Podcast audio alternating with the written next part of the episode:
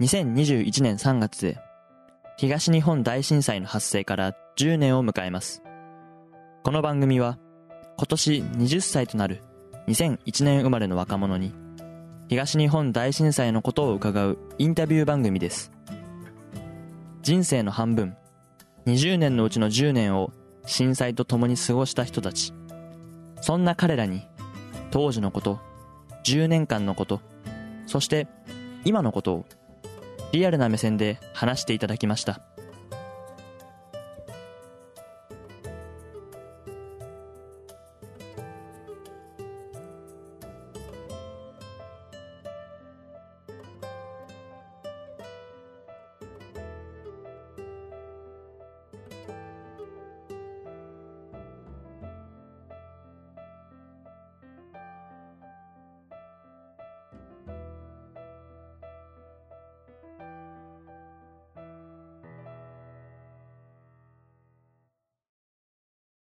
こんにちは。ラック Q です。20分の10今回のゲストは S さんにお越しいただきました。S さんこんにちは。こんにちは。S です。えー震災当時はえー宮城県多賀城市に住んでいました。よろしくお願いします。はい、えー、というわけで今回は S さんに東日本大震災についていろいろと伺っていきたいと思います。えっ、とまず最初の質問でまあいろんな人にやってるんですけどあこっからはちょっとねえっ、と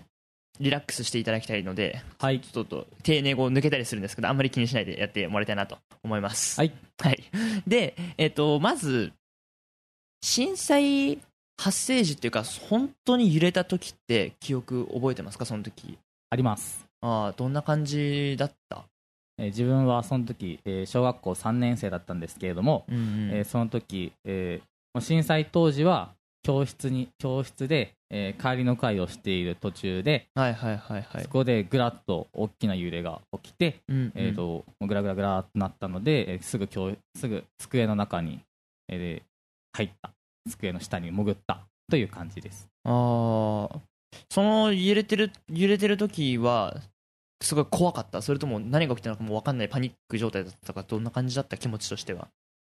まあ、地震っていうものをまず感覚としてなかったので、うんうんうん。うん怖いというよりは何が起きてるんだろうっていう形で、えっと、すごく動揺していました。ああそうなんだ。はいはいはい。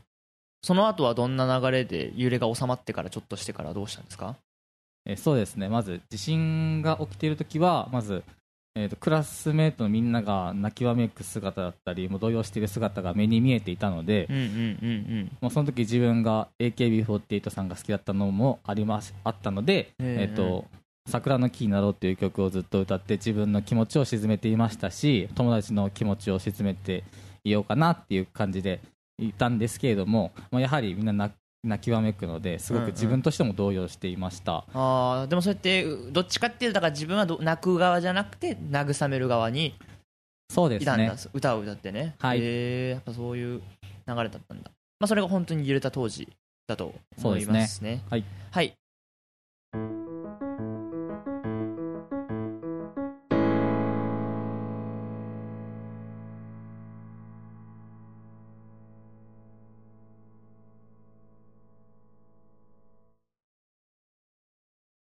えー、とじゃあここから次の質問に行くんですけど、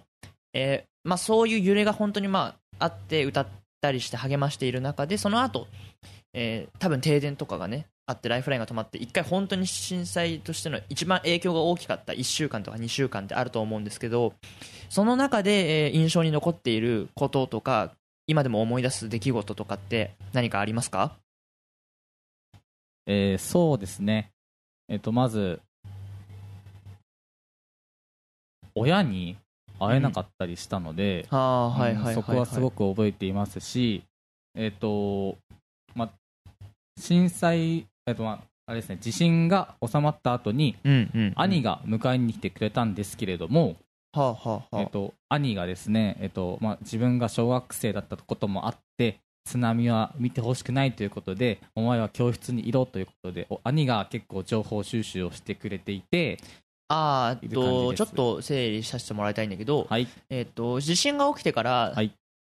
は一回家に帰ったりとかどっか別の避難所に行ったってことじゃなくて学校にお兄さんが迎えに来てそこで待機してたんだ。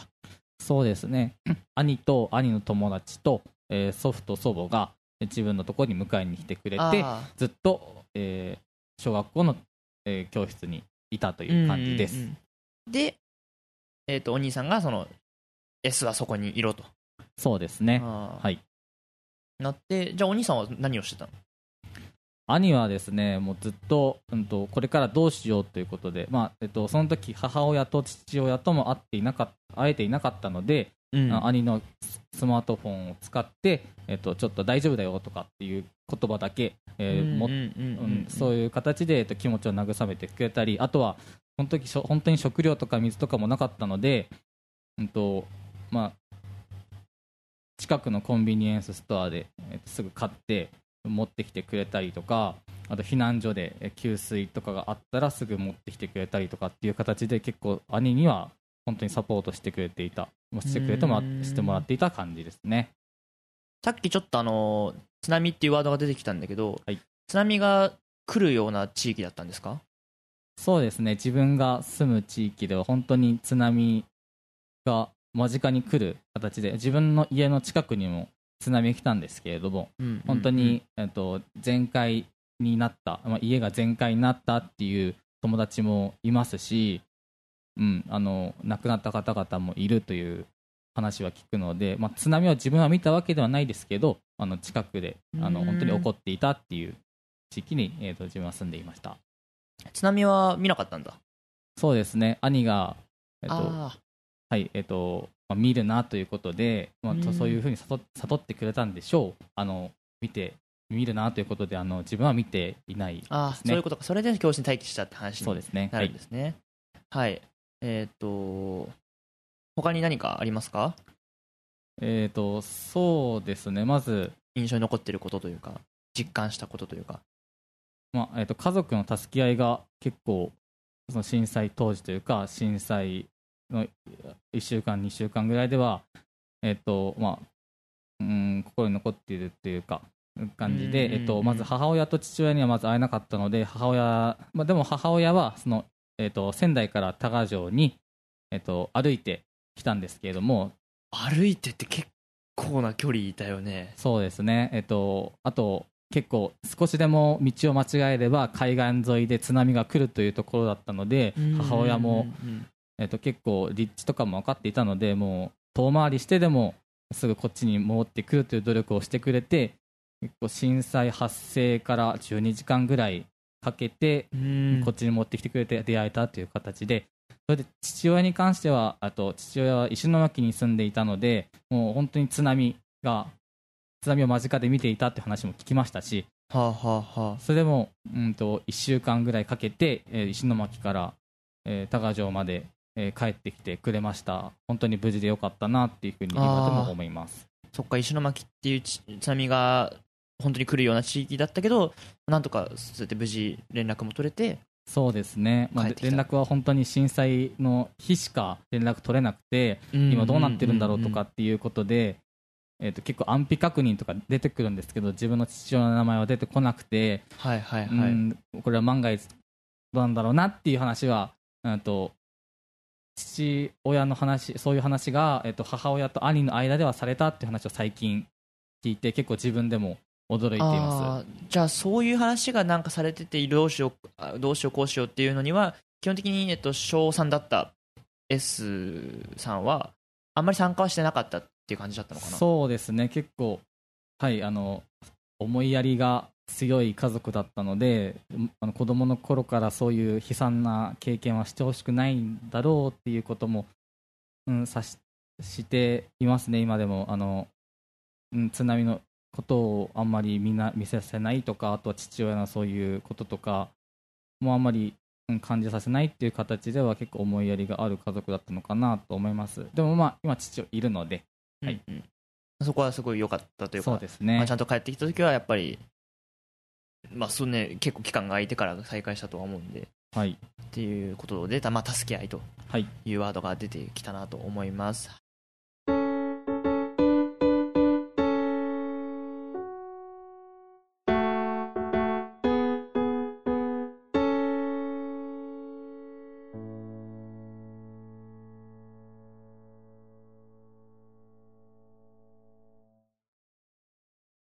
次の質問に行きたいと思います。はい。まあそういう感じできっと家族とも再会なんとかできてまあ、ライフラインがちょっといつ戻ったかっていうのは地域によって違いますけど、まあ、学校もねそのうち4年生5年生になって始まったと思うんだけど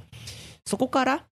まあ、9年間ってちょっと長いスパンなんですけどそういう震災が発生してからの生活っていう意味でその長い期間の中で何か印象に残っていたり記憶に残っていたりその記念碑的なというかそういう強い印象のある出来事って何かありますか？はいえーとそうですね。震災発生1年2年ぐらい経った後ぐらいに、うんうん。AKB48 の高橋みなみさんであったり板野友美さんだったりがえっと自分の小学校に来てくれてうん。それでなんか、えっと被災ライブというか、はあはあまあ、それを励まして励まそうっていうライブで自分の小学校に来てくれたのでそれはすごく心に残っていますし本当に音楽に助けられたなっていう、えー感覚は本当にあります。ああそっかそっか。じゃあ自分の好きだったアーティストが復興ライブっていう形でそうですね。会いに来たってはいことなんだ、あーじゃあその時はすごい嬉しかった。はいあのすごく大ファンでうん。その当時はすごく AKB48 流行っていたので、うん、あの何かの形で会えたっていうのはとても嬉しく思いますし本当に印象に残っています。はいありがとうございます。じゃあまた次の質問に行きたいと思います。はい。えーまあ現状ここ1年間ぐらいでですね震災を何か思い出したりとかああそういえばこんな感じのことあったなっていう風にして印象に残ったり考えたりすることって何かありましたか？ここ1年ですか？はいここ1年で。はいここ1年で、まあ、2021年の2月に福島県沖の地震がありましたけれども、はいまあそうですね。うんうんえー、とそれで、まあ、今年震災10年目ということでその節目でこんな大きい地震が来ると思わなかったし、うんうんうん。なんか、うんと、うん、なんか震災を思い出させるようなことが本当に起きたので、すごくびっくりしましたし、あの、うんうんうんうん。その上ではやっぱライフライン確保であったり、うん避難、避難する経路をやっぱ確認するっていうことはやっぱ大事なんだなっていうふうに改めて思いました。ああ、そっかそっか、ちょうど1年というか、もう、本当にね、この収録してる日の、ちょうど、まだ1ヶ月も経ってないぐらいでね、ね大きい地震が起きて、だいぶびっくりしましたね。はいはいはい。まあそういうのを感じたなっていうことですよね。はい。はい。ありがとうございます。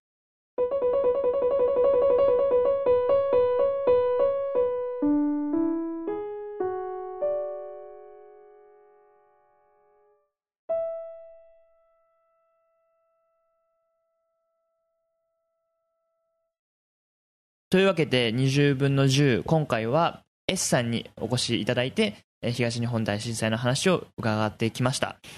まあ、最後に、えーとこの番組は一応2001年生まれの人に、